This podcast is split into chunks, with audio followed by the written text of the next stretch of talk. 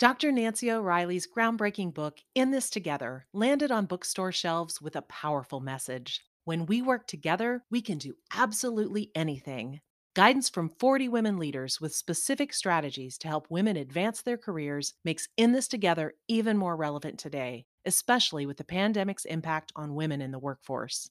Take your career to the next level with Dr. Nancy O'Reilly's In This Together, now available on audiobook. Download your copy today. If you want to go fast, go alone. But if you want to go far, go with a group. Folks, this podcast is brought to you by the Real Leaders Impact Collaborative, our once a month virtual Impact CEO peer groups who meet to support each other with whatever is keeping them up at night. I joined the group back in September, and if I had to say the one major takeaway that I've received is that to not let things outside business affect your on court performance. This little change has certainly reflected in our business growth and development. And when our members do well, more lives are transformed. That's what impact is all about. So if you're interested, please email us at info at real leaders.com. Just say the podcast sent you and you want to speak to someone about the Impact Collaborative. Again, that's info at real leaders.com. Enjoy the show.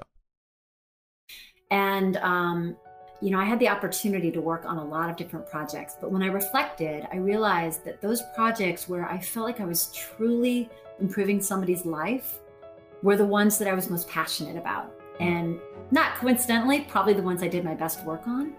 And so for me, I made a very conscious decision to move into more mission focused work, first in the area of public health for a while, and then ultimately um, here at OneSight.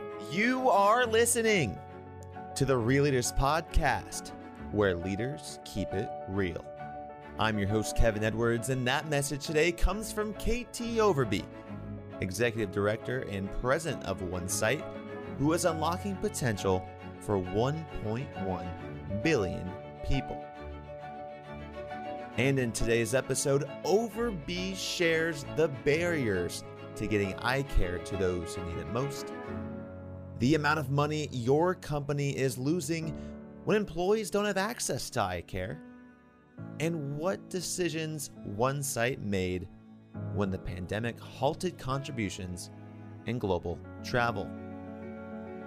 So, without further interruption, may I introduce to you episode 205 with the real KT Overby. Enjoy. That being said, folks, let's get this show on the road now. Here we go. Now, in five, four, three, two, and one. And welcome, everyone, to this episode of the Real Leaders Podcast. I'm your host, Kevin Edwards. Joining us today is KT Overby, the president and executive director of One Site. KT, a pleasure having you on today. Hi there, Kevin. It's great to be here. It's fantastic. Now, KT, I, I send out the guest invites to people and I had them come up with a title. And the title you came up with was Unlocking Potential for 1.1 billion people. Who are mm-hmm. those 1.1 billion people? So, Kevin, that unleashing the potential for 1.1 billion, that is what OneSight does. The 1.1 billion people refers to the number of people around the world who need access to eye care and glasses and simply don't have it. And we are completely committed to overcoming that barrier and ensuring that they all get the eye care and the eyeglasses that they need. So that's an interesting factoid, especially for a lot of people growing up in the States. Mm-hmm. 1.1 billion people around the world who need access to glasses don't know how to get them can't it's too far to get them what are some obstacles that come in the way from these 1.1 billion people uh, being able to uh, receive glasses so there there are a number of obstacles and you know what's interesting kevin is what so many people are not aware of is how hard this is for people. And, and that's true even in our own communities. So we refer to it as the three A's. So the first is physical access. So there may literally not be a doctor in the area. Or in the case of, of communities in the US or, or Europe or places, there may be a doctor, but people might not be able to get to it, right? They don't have public transportation or they can't get off work. The second A is affordability. So maybe you can get to the doctor, but maybe you don't have vision insurance or maybe they don't take it. And then the third is actually just awareness because a lot of people um, just think the world is blurry and they don't realize that, you know, the vision is the issue and that there's something they can do about it. I'll tell you what, in the US alone, one in four school children has an undiagnosed vision problem. And people don't even realize it. And, you know, we hear all these stories about children who get diagnosed with learning disabilities or other behavioral issues. And it's just, they just can't see the board. Mm. So again, we are all about how do we make sure that people get the care when they need it, and then if they need glasses, they get them. Mm. 1.1 billion people. Let's let's stick to one of those A's, awareness. So mm-hmm. for us, awareness, we're getting out there on social media platforms. We try to go into YouTube, to LinkedIn, the Twitters, places like this. We do email marketing, we do messaging. Yeah how does your messaging or awareness campaigns differentiate from a US, those one in four, to a place like Rwanda? So, you know, you're you're hitting on such an important issue, right? Anytime you're trying to reach people, you have to make sure that it's appropriate to that community or or that uh, set of people. So, you know, in places in sub-Saharan Africa, we do a lot of work through radio messaging, sometimes text messaging. We work with local communities to do outreach events where we literally can bring people together and bring the care to them and help them understand that there are options available. Hmm. And and when you came into this role 3 mm-hmm. years ago, OneSight, what was the vision for OneSight and how important has articulating that vision to your members and your communities all throughout the world been for OneSight? So OneSight has a long history, and it's been very true to this mission mm. uh, since it was created in 1988. Um, OneSight actually began as a volunteer effort by some LensCrafters employees who wanted to help local school children, and it's just it's grown by leaps and bounds since then. As as you mentioned, we operate all over the world now, and you know we've had incredibly strong sponsorship from LensCrafters and then Luxottica about four and a half years ago, um, OneSight spun out to be an independent 501c3 organization. And so, and that was about the point that they brought me in. As you said, I joined a, a little over three years ago.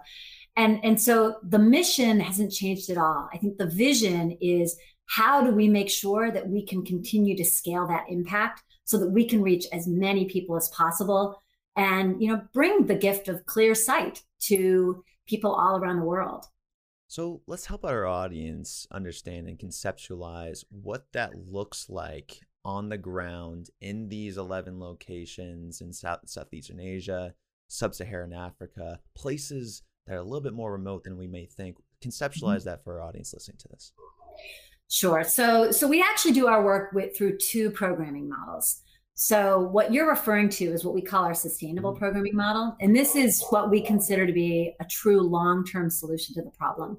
So, we, we operate vision centers in actually 10 countries around the world.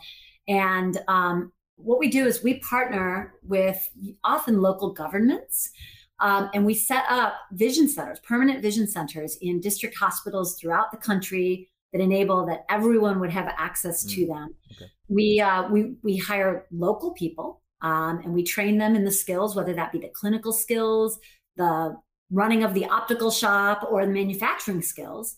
And then we make sure that that business gets up and running to where you know the revenues from from the sale of glasses, which of course we make sure are affordable to the community, um, supports the ongoing um, operational costs and then importantly, we make sure again that all of those skills are in place. And then we step back and we serve in an advisory or supportive role. But what we've left in place is an ongoing solution, you know, by the country for the country. Having said that, we also know that that's not going to be the right solution for every population all the time. There are some areas where there's a much more urgent need and, and the, the sustainable model doesn't work. So, for example, we do a lot of work with refugee populations and in refugee camps. Um, we do a lot of work in disadvantaged communities, again, right here in the US. And in those cases, we follow what we call our charitable programming model. And we will literally take a team of volunteers and we'll show up for a day, two days, a week, two weeks. Um, we'll work with local partners who help us identify the people who are in the greatest need. Um, and they will come, they get a full comprehensive eye exam. If they have some other issue, um, you know, like cataracts or glaucoma, we make sure that they get the care they need and we get a referral for that. But if they need glasses, we actually make those glasses on the spot and give them out to those people free. Mm. So it's, it's incredible work that you all do. Uh, and for people listening to that, you know, out there, check out the website, check out the videos. And real quick, how do people get involved if they want to help out here in the States or outside? Well, we actually really welcome involvement. And, and mm-hmm. so, um, you know, you just mentioned our website. Would love it if everybody would go check that out. It's www.onesight.org. Mm-hmm. And in particular, if you want to get involved, you can go to onesight.org forward slash engage. Um, as I said, you know, we're always looking for volunteers. Um, and we're always looking for people who want to get involved. Maybe they want to give back in their community. Um, and, you know, we look for ways to partner to do that. Uh, so I'm I'm looking for the business case for this as well. And we spoke before the show about you know some of the results that happen in local communities when people have a better set of eyes on them. What are some of the results, or um, you know, some of the indicators for business folks listening out there, business folks in the communities that don't really realize a lot of their employees and workers don't have the you know the, the correct vision that they need? So this is the thing that to me, Kevin, is so powerful. Yeah. So I always tell people this is about so much more than giving somebody a pair of glasses, right? It's about helping a child to read. It's about helping somebody continue in their job so that they can support their family and give back to their communities. We know that children with cl- clear sight learn twice as well as children who are suffering from vision problems. Mm. And, you know, we all know the impact of education and future opportunities for children and an ongoing impact to society. So, for us to have the opportunity to help a child see clearly and really get their full learning potential is so critical. But even beyond that, you know, you talk the business case. Last year, a, a worldwide report looked at this $410 billion was lost in global productivity due to poor vision. So, you know, we know that workers are, you know, 30% more productive um, and can earn more. And then you start looking at things like road safety, right? And so, you know, if you if you've got a business where someone is driving a truck, or you rely on people who are driving, or even just thinking about the safety of people walking down the sides of roads, particularly in some countries where we know we've got a lot of people on the roads, it makes an enormous um, impact. So, what intrigues me as well is that you mentioned that this started from a few employees at Lens Crafters who mm-hmm. wanted to help. Explain that to me a little bit, uh, and what the what the original intention was of these employees. Well, literally, it started with a handful of people who who knew the power of clear sight because it was their business, right. and they said, "We know that there are people." Who need this care and today can't get it. So it's the premise of everything that One OneSight does. And again, they started out by um, recycling glasses and, and handing them out.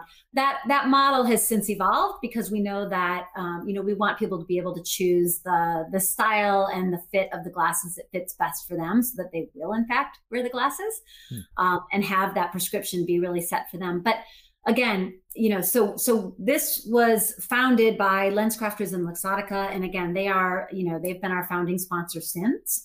But you know the idea that we can leverage the power of the optical industry but also so many other partners who've come forth to work with us in this to really give back to our communities and strengthen our communities.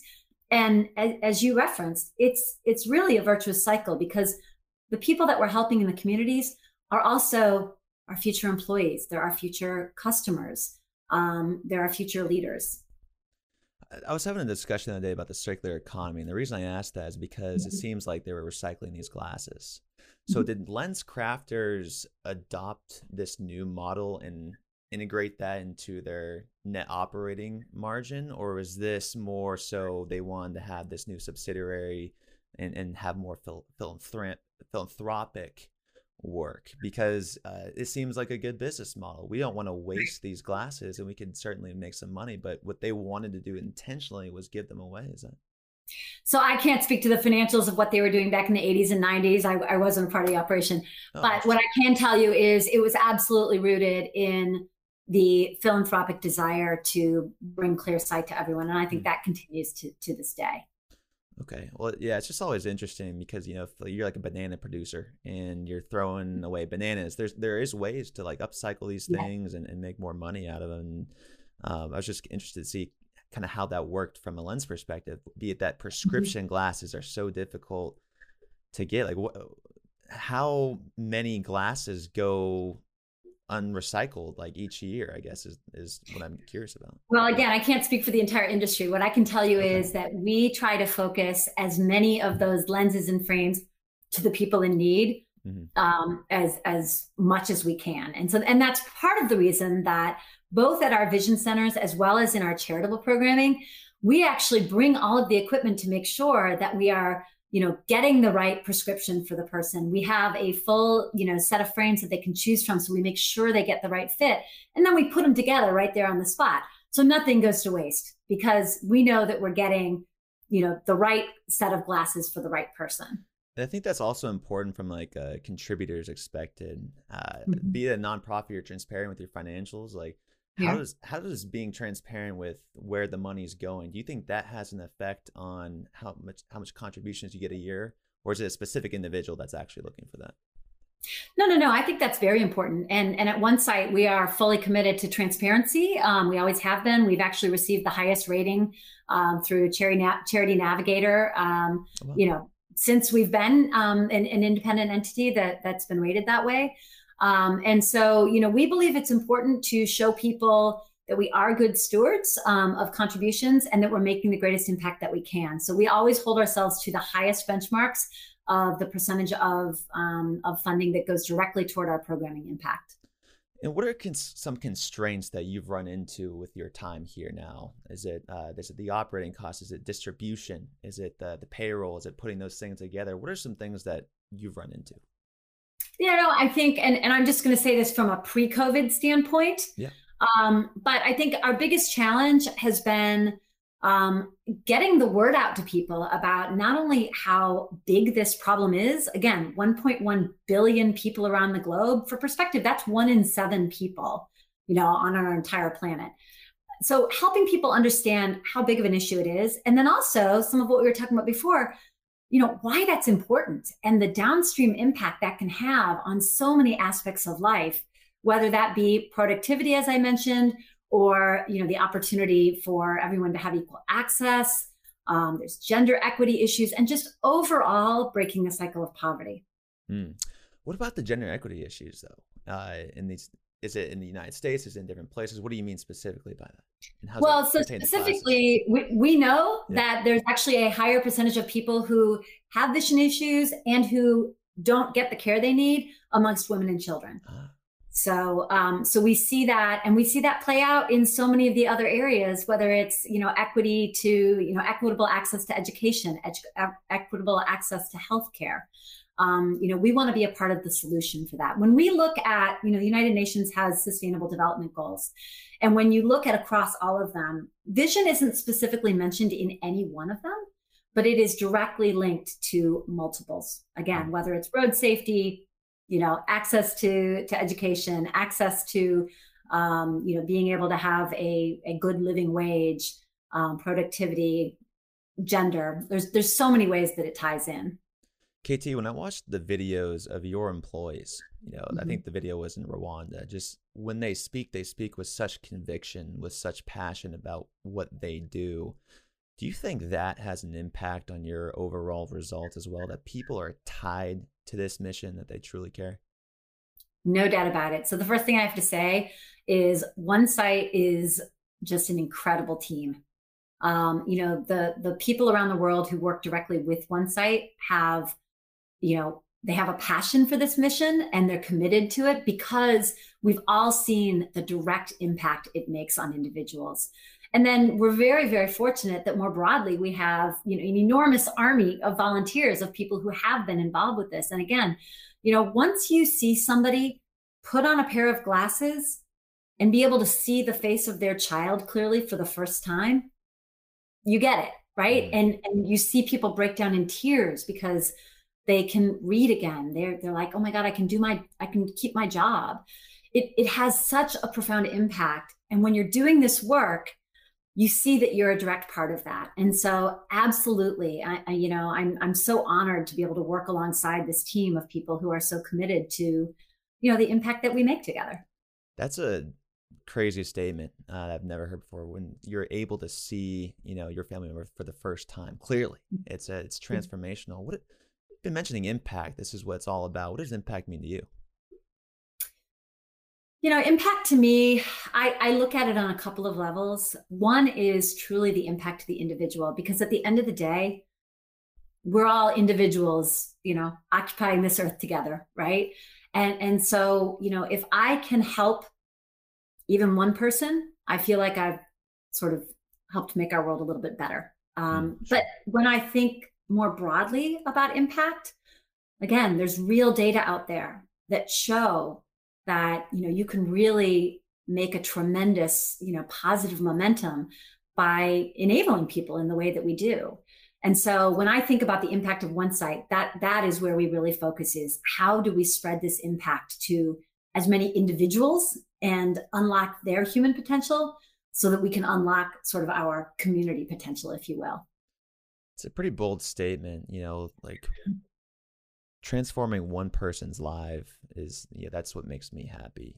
You know, is that something you were taught in business school? Is that something that you've kind of just come to a realization upon? Like, how reflective are you in terms of understanding why you do what you do? Have you thought about that?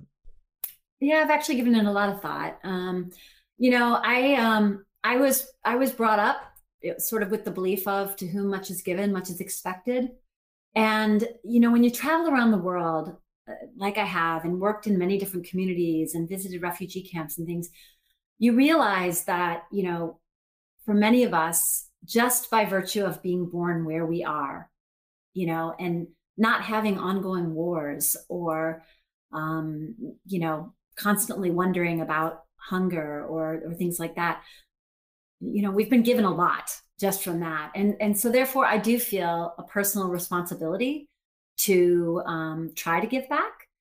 And um, you know i spent i spent the majority of my career the first part of my career in the private sector. And i was really fortunate to work for some amazing companies. I spent you know almost 16 years at procter and gamble. And um, you know, I had the opportunity to work on a lot of different projects, but when I reflected, I realized that those projects where I felt like I was truly improving somebody's life were the ones that I was most passionate about. Mm. And not coincidentally, probably the ones I did my best work on. Mm. And so for me, I made a very conscious decision to move into more mission focused work, first in the area of public health for a while, and then ultimately um, here at OneSight.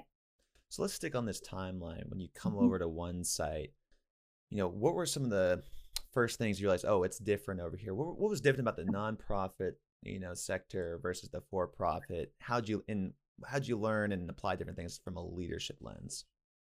Sure. So, you know, I have to say, in in in some ways, yes, there are differences. Uh, certainly, in terms of some of the key metrics and, and things like that, right? Um, but at the end of the day, wherever you work, there has to be a purpose there has to be a mission that drives some of the key strategic choices. And, and I have found that to be true in almost everywhere that I've worked. And so, you know, for me, you know, as I as I came into OneSight, it was clearly it was that vision and the potential impact I could make that was a huge draw.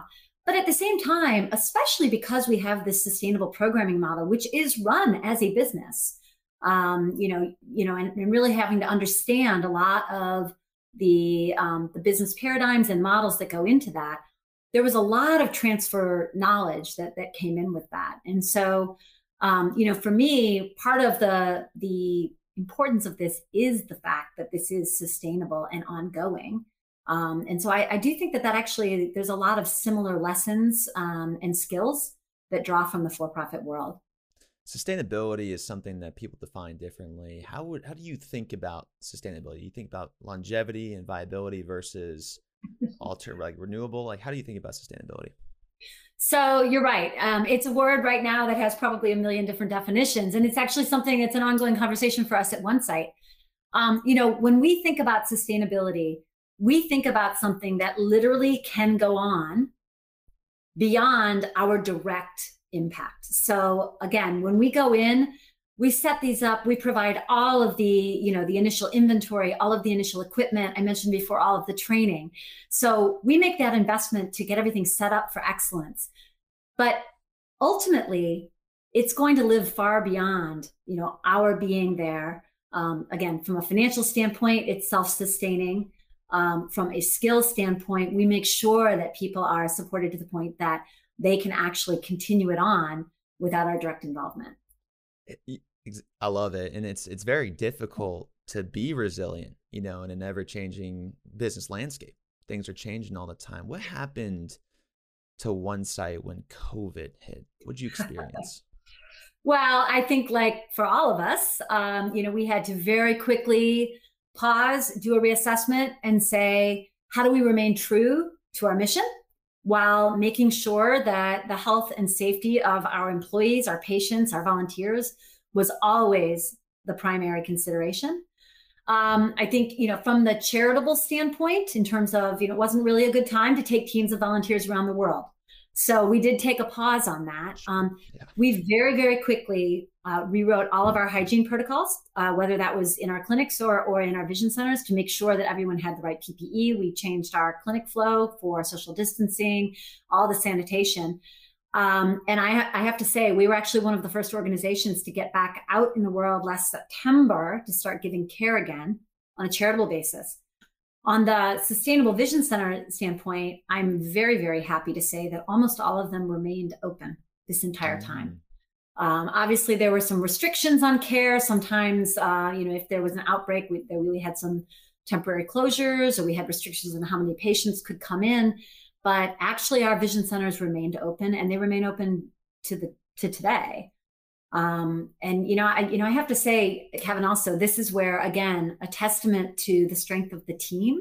Mm. Um, you know, we were uh, we had plans to actually expand our footprint last year, um, and you know, obviously that got delayed a bit. But you know, the teams looked at it and said, well, how do we do this in a way that's still COVID safe? Normally, we fly people in to provide some of the clinical training. Couldn't do that. Normally, we bring people together to provide some of the other training. Couldn't do that so we actually turned it on its head and said, well, what can we do? And what can we do through remote learning? What can we do with local talent? Um, how can we get out? And maybe we don't open five at once, but we go to each center individually, which on the one hand, you would think would be less efficient, but the team found ways to do it that actually turned out to be more efficient. And so while they may not have opened in March and April of last year, we got every one of our vision centers opened last year plan as planned. It was more like November, December. But um, but again, I think when you have a mission to which you're committed, mm. you know, you think differently. And and I have to say that I think there were some great learnings for us last year that we might not have uncovered if we hadn't been forced to innovate and look at it differently. It, that's interesting. So, you, are you crediting the mission to why you made the decisions to stay in business? And, and like that's a bold decision at that time, right? Because everything was kind of shut down. We weren't really sure what was going mm-hmm. on, but you made the decision to stay operating in these areas. Were you able to rely upon the mission or walk us through that conversation in that room for why you decided to continue uh, operating the way you were? So again, it goes back to the impact of what we do, right? And and if you think about the service that we provide, it's medical care right? It's um, just as some of the other essential medical care right. was. Um, and, you know, I think for us, we also, particularly as things started to evolve and we started to look ahead to when will there be a recovery? What will that look like? You know, we can see, and we're all still seeing this, um, you know, that many, many people were hurt by the pandemic. And so again, as we look at people, you know, children who've been out of school and are, are trying to learn in a different way, and we know that people are falling behind, you know, many, many people have lost jobs and are trying to retrain for, for new jobs. We want to make sure that vision is not a barrier to that. And so helping to ensure mm, that you know kids get the eye exams we need. We can't get out there and screen 20,000 kids in a school the way we normally do. But, you know, the team created an online vision check to at least have, and it's not, you know, the substitute for an eye exam, but it is something that can say, hey, parents, if your child is struggling, let's see if maybe vision is an aspect of it. And if so, now you know that maybe you need to get to an optometrist, you know, when they're open again. Mm-hmm. Or if you can't get to an optometrist, let us know and see if we can help. You know, as people are trying to build new skills and and get back into the workforce, we want to make sure that they have all the tools to do that. So, you know, for us, we really feel like this is a critical and essential service. Um, and that's true whether you're talking about Cincinnati, Ohio, or Kigali, Rwanda. Hmm. What did you learn that in 2020 that you probably didn't know that you could do? Like what I think, and I'm, while you're thinking about this, like I think of America as, you know, one of its greatest exports is philanthropy. You know, we're able to send people to these destinations. We're able to donate and contribute to a lot of the problems uh, that we perceive that are going on in around the world. So when something like this happens, you have to build up because a lot of the Americans cannot go over there, or uh, you know, money gets tight. We did we saw major losses in contributions to nonprofits all around the world. Mm-hmm. What did you learn from the loss of that that you didn't think was possible? Well, um, you know, again, uh, there's there's a loss, but there's also just a redirection, right? And you mm-hmm. find different ways to do things. So, for example, even here in the US, um, we're still not flying people around because, again, health and safety are the top priority. But because we do believe that we can be part of the solution at a community level, you know, we've been focusing on places where we know that there are communities in need.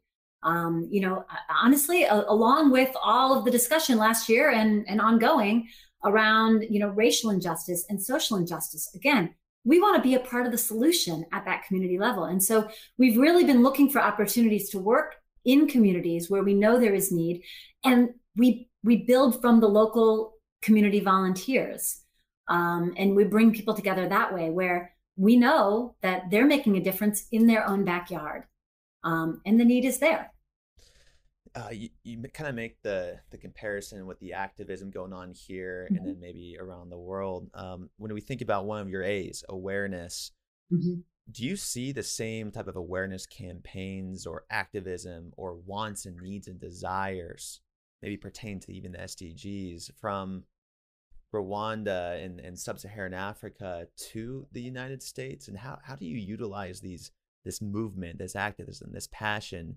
to uh, affect change in your areas? So, uh, you know, again, I, I think that, you know, there are certain things that are common all around the world. And then there are certain things that are specific to different communities and populations. And so, um, you know, the focus of some of those messages may differ. But again, from a OneSight perspective, we really want to drive awareness of how vision can be a part of the solution and how it can really drive people to be able to unlock their own potential and how we can help you know provide that so we're talking about education mm-hmm. businesses mm-hmm. uh, productivity with so many different things that impact each other how do you just sit back and, and do you have to work with other different solutions to make sure they can get these glasses let's take for instance education if yeah. people don't have meals, they're also not going to be able to be as productive in school. So mm-hmm. hunger mm-hmm. is a is a problem that affects education. Gender equality affects education. Climate affects education. War, like all these different things. So around awareness, like how how difficult is it to make to keep that clear message of vision? And do you have to work with other you know nonprofits in the area or government municipalities to make sure you can affect the change that you want through you know clear eyes so we we are huge believers in partnership. Um, you know, I say all the time that I really believe in the power of one plus one equals three thousand.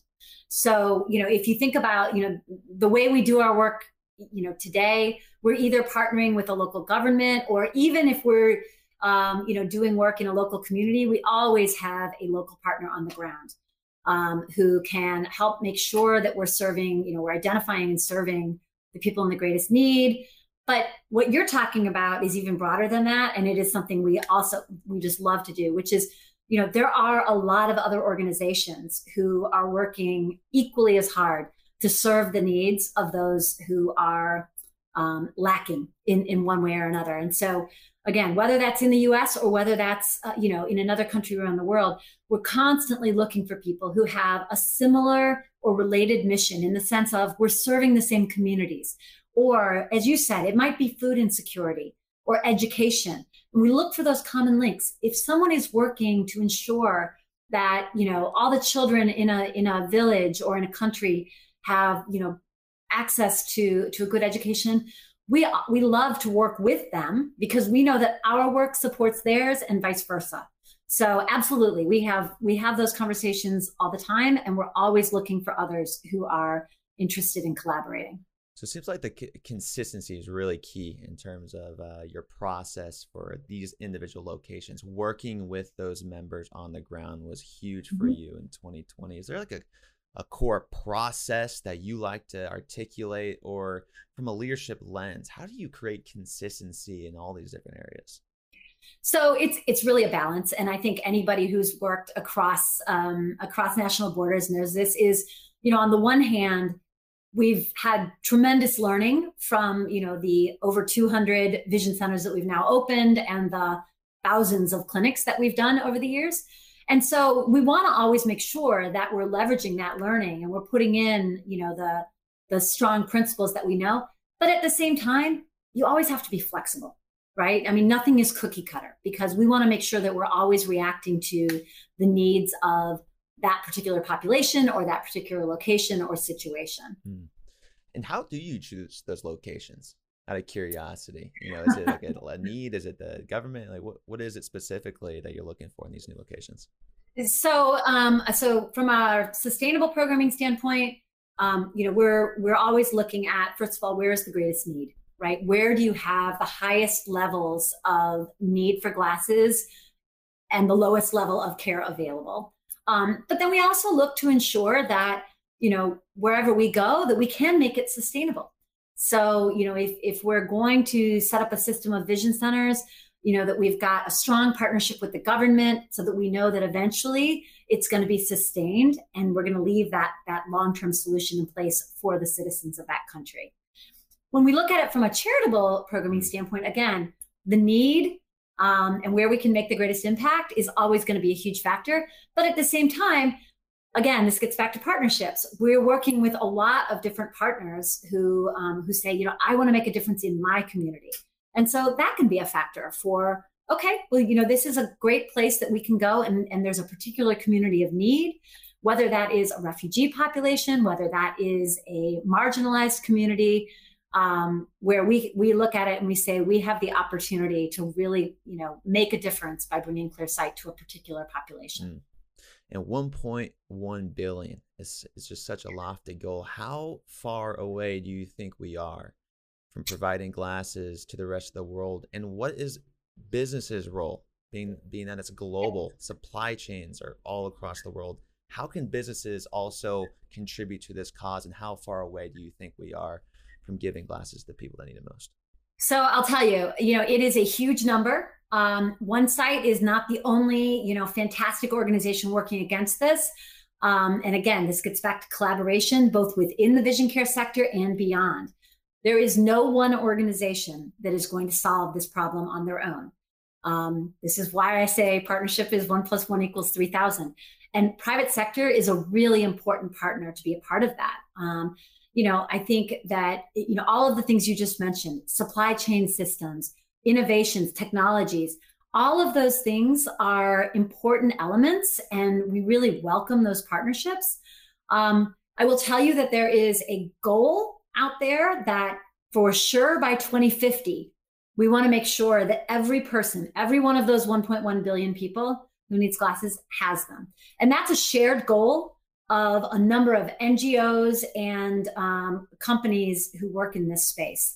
Um, and and we're all we are looking for ways. We you know I'm I'm part of a coalition that is looking at how do we bring those synergies together and how do we reach out and find others, you know, in the private sector, in the public sector who can partner with us to accelerate those efforts. So is one of the the large problems just distribution? Like I would assume we we have the cap- capacity to create 1.1 billion pairs of prescription glasses. But is distribution the problem? What are you working on with your co ops, and what are some plans to distribute these glasses to these remote areas? So, you know, yes to all of the above. Um, so, from a capacity standpoint, um, there will need to be some step changes in economies of scale. There will need to be some new technologies because, again, it's not just about producing the glasses, it's really about ensuring the quality of care. And so that, you know, everyone who has a vision problem, first of all, you know, we have an ethical responsibility to make sure that, you know, if they have something bigger going on, that we identify it and we can create that pathway to referral so that they get the care. Um, I can tell you, you know, we we find people at our clinics and at our centers who have um, you know, much bigger health issues going on, whether that be a, a, cardiac issue or diabetes or things like that. Those show up in, in an eye exam. And so we want to make sure that we're, we're properly um, providing the care to people. But then beyond that, like I said, you know, you can't just hand out the same set of glasses to everyone. We have to make sure that they have the right, you know, we call it refraction and, and get a prescription. So that is a piece of it. Distribution is absolutely a piece of it. But if you go back to those three A's I mentioned, there's also a huge awareness. There are literally people who do not realize that their vision is um, a problem. You know, you hear kids say it all the time. You know, they look at they look at leaves on trees, and you know, if you think about how a child draws a tree and it's just a big green blob, well, that's how they see it. And so, one of the most common things we hear after they get glasses is, "Wow, I can see the individual leaves." Mm. You know, you talk to older people, whether it's in Africa or Asia, they just say, that's just sort of what happens to your eyes when you get older. So there's a huge awareness issue. Um, and then the affordability is is an enormous um, you know barrier. It's not as enormous as people would think though, right? So a, a major study was done two years ago that said an investment of $14 billion could solve this issue. And while that sounds like a big number on the surface of it, when you put it into the scope of some of the other global healthcare issues we're facing, again, not even mentioning COVID, but AIDS and malaria, 14 billion is a drop in the bucket. Hmm. And with solution. Don't need to or, or a new medicine. We have a solution it's interesting to think about. Uh, I was having a conversation with somebody who was talking about funding like impact investments, and he says, you know, it, mm-hmm. we've lost, we've we've had this narrow conversation about profitability, and that it has to be profitable. Uh, but when you think about the problems that we want to solve as impact investors, people are willing to risk hundreds of thousands of dollars and millions of dollars in investment that they could potentially risk and lose versus you know, contributing to, uh, you know, a nonprofit with a sustainable mm-hmm. enterprise. So why is it, do you think, there's such a large gap from investors who want to do good in the world and are willing to put their money to businesses that are unprofitable and could be, you know, potentially harmful for society versus taking a look at, mm-hmm. you know, nonprofits with sustainable centers to actually solve some of the greatest problems, which in turn would contribute to better supply chains right? and more productivity. Yeah. No, that's such an important question, Kevin. And and I think it's a huge opportunity for our sector, including for OneSight. Because, you know, I, I shared some of the numbers earlier about the impact on on a child's ability to learn. And again, you start looking at, you know, the impact on graduation rates and contribution to society. I, I, shared that $410 billion number in lost global productivity. I think what we have the opportunity to do is tie that together in a stronger story that can make that direct link for people like impact investors. Because there is a very clear story there and i'm not sure we've told it in the way that we need to. Yeah how, how would you tell elaborate on that a little bit.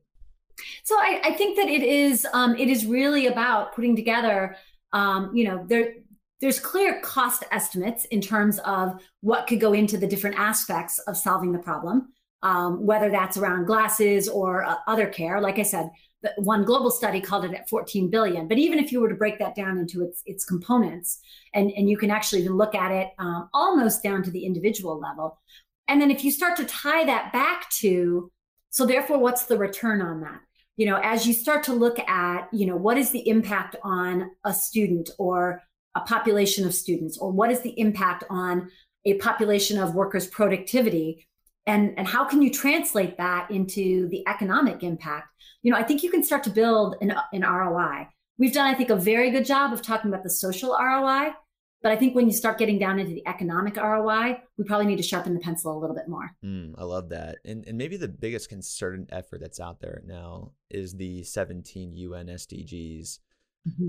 Have you found that these goals have been helpful in terms of partnerships, uh, in terms of identifying these issues, funding, uh, mm-hmm. ESG investments? How have you found these goals to be helpful within your operating model? Well, as I said before, I think there's um, you know there's now a more recent but but strong realization about the impact of vision on many of those SDGs. And so um, I think it has opened up a lot of conversations around partnership mm. and how, you know, the work that we do in this sector and as OneSight, fuels some of the work toward those goals. Um, you know, OneSight is a part of a group, um, the United Nations Friends of Vision, which is literally working with um, a number of the UN ambassadors to further, you know, the advocacy for vision because of the direct impact on the SDGs.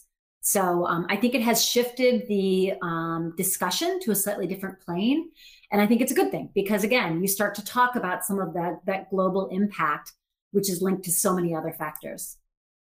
And, and I'm thinking about like your, the corporate partners that you could be partnering with mm-hmm. and mm-hmm. with these new goals out, a lot of organizations are trying to adopt many of these goals, but the way we kind of like to look at it is okay are these goals within do they fall underneath the, the cmo or do they fall underneath the coo is it actually in, in their mm-hmm. operating model or just is it in their marketing model? Is it greenwashing potentially? So it depends on the partner right? So I, I am a very big believer that when we partner with someone particularly a corporate partner you know we, we say it has to be a win-win-win.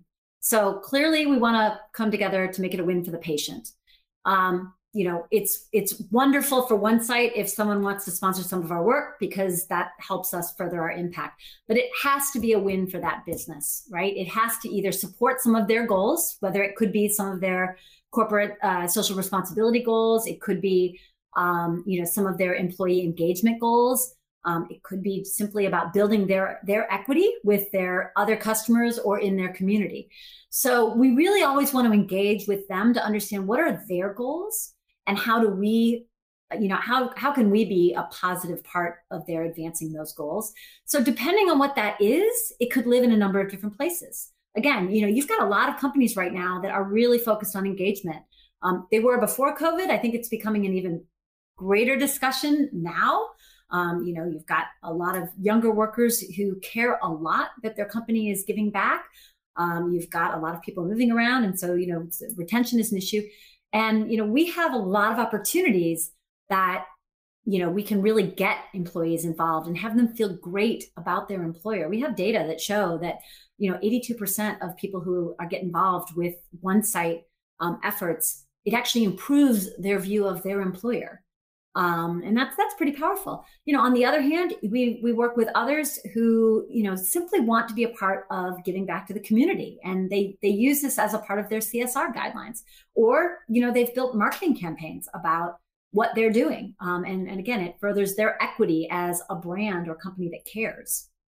2020 was a really turbulent time for a lot of corporations and a lot of bit just small business every business in general what type of leadership do we need now in this world to get back to where we were to achieve these goals by 2030? I think there's a couple aspects.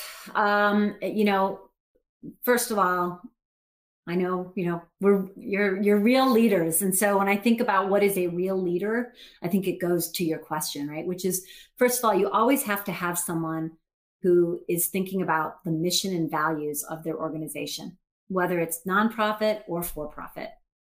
But they also have, a, have to have a clear vision for how they're going to bring that mission to life to make true impact. And then I would say, probably most importantly, they need to be able to work alongside all the members of their organization in order to actually bring that to life. And, and you know, when you talk about 2020, I have to tell you, I actually think that that last piece is very, very critical. Um, you know, we spent a lot of time last year, not only figuring out, you know, what are we going to do? What do we change? What gets shut down? What doesn't? But we also spent a lot of time really checking in to make sure that our employees were okay and that they knew that they were valued because none of this gets done without people. Hmm. Um, I'm a very big believer in the concept of servant leadership, you know, where you know my role is is actually to enable the others in the organization because when when they're enabled and empowered and and build their capacity so much more gets done right? Um, and again i think in turbulent times like we're still going through um, that connection to the individuals becomes critical. Did you realize that more in 2020 or was this a philosophy you've always had and it just happened to show? Uh, you know, I've always believed that um, thinking about your organizational strategy is a business building strategy. Again, it goes back to that statement of, you know, none of this gets done without people. Mm. If you're not investing in people, then you're not going to actually you know have the the strengths and the capabilities to deliver at the same level so i have always had that I think um, you know certainly 2020. I think for all of us brought about there's there's a human element too of just making sure we're all okay. It's been a rough year, right? Not only worrying about people's physical health, um, trying to keep them from getting sick, but there was a huge mental health aspect of this past year. And again, it's still continuing. Um, you know, some of my teams are right now living through a third wave that is horrible. Um, you know, they're still getting sick. Their loved ones are getting sick. And so it's been really important. And I've tried as a leader to make sure that people understand that it's just as important that they're taking care of themselves as it is that they're taking care of their jobs. Mm, impactful. KT, it's been a pleasure having you on today. I learned a lot. Uh, on that last answer, you talked about vision, you talked about mission, identifying a clear purpose, and servant leadership. So let's bring this home, KT Overby. What is your definition of a real leader? Um, well, I, I, probably already gave it to you. um, but again, I think those elements are are critical. It, it is it is being focused on a mission um, or a purpose um, that doesn't waver in the middle of changing economic conditions or changing, um, you know, day to day challenges. Um, I think as a leader, you have to be able to see above the day to day or the short term goals to have a vision to say where are we going how do we make, bring that mission to life? Um, and, and that could be a, a one year vision, but it always has to be rooted in longer term. Um, I tell people all the time, you know, if you don't know if you're going to Boston or Albuquerque, you know, it doesn't matter which bus or train you get on, but you have to know where you're going, right? Mm. And for me, that's always rooted in what's going to make the greatest impact. And then lastly, I'm going to sound like a broken record, but making sure that you're bringing that vision to life by investing and working alongside the people um, and, and really looking at that as the most important asset. KT, I really enjoyed this conversation today. Thanks for being here. For KT Overby, I'm Kevin Owers, asking you to go out there, bring your mission to life, know where you're going, and always, folks, keep it real. Thanks, KT. Thanks, Kevin. All right, and thank you, good people, for hanging on to this episode of the Real Leaders Podcast with KT Overby. We hope you enjoyed it as much as we did. KT, we had a few questions fly in during that conversation, and thank you to those who were following along. And I'm going to read the ones that have the most votes. So if you want to still type in your questions, do it in the chat box right there. It'll pop up for KT and I, and we can answer your, your diligent questions. Okay, first one comes in, and, and the question is COVID has really shined a light on inequities around the world and has mm-hmm. disproportionately impacted women. We talked about this as we rebuild our world, plus as a woman in an important leadership role. One, how do you think women can be engaged in this work? And two, how can we bring women to the forefront of decision making so your services reach more people? So, you know, as we talked about a little bit, you're absolutely right. So, um, you know, women, even before COVID, um, were impacted by this, um, you know, in terms of, of challenges of vision, even more so. Um, I think, know, And folks, if you want to hear the rest of KT's answers, well, you have to be a part of our free community where you can unlock access to live interviews and ask the guests your direct questions after the show. all you have to do is go online to real-leaders.com slash podcast and click on any upcoming interview to attend the show live. For all the folks listening to this on Apple Podcast, please, please, please leave us a review. And lastly, if you want to email me directly about a leader who is driving change in your community, email us at b at real-leaders.com. That's B-E at real-leaders.com. That's it from me. Thanks for being a real leader and stay tuned for the next episode.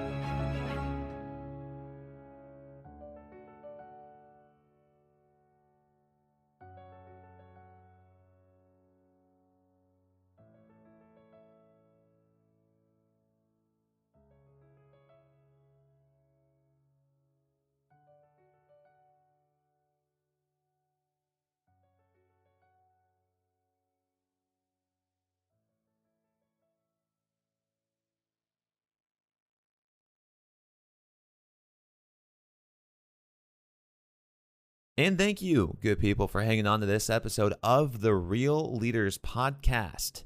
And before we go today, I just want to make sure that you are all aware that we have now launched our new Real Leaders membership. If you want to get access to all of Real Leaders Magazine, private member only events, and free courses online, hit the link in the show notes and enter in coupon code podcast20 to receive 20% off a 100 dollar a year subscription. Hit the link in the show notes, enter in coupon code podcast20 to receive access to all of Real Leaders to get you to the next level. Thanks for listening to this episode, and always keep it real.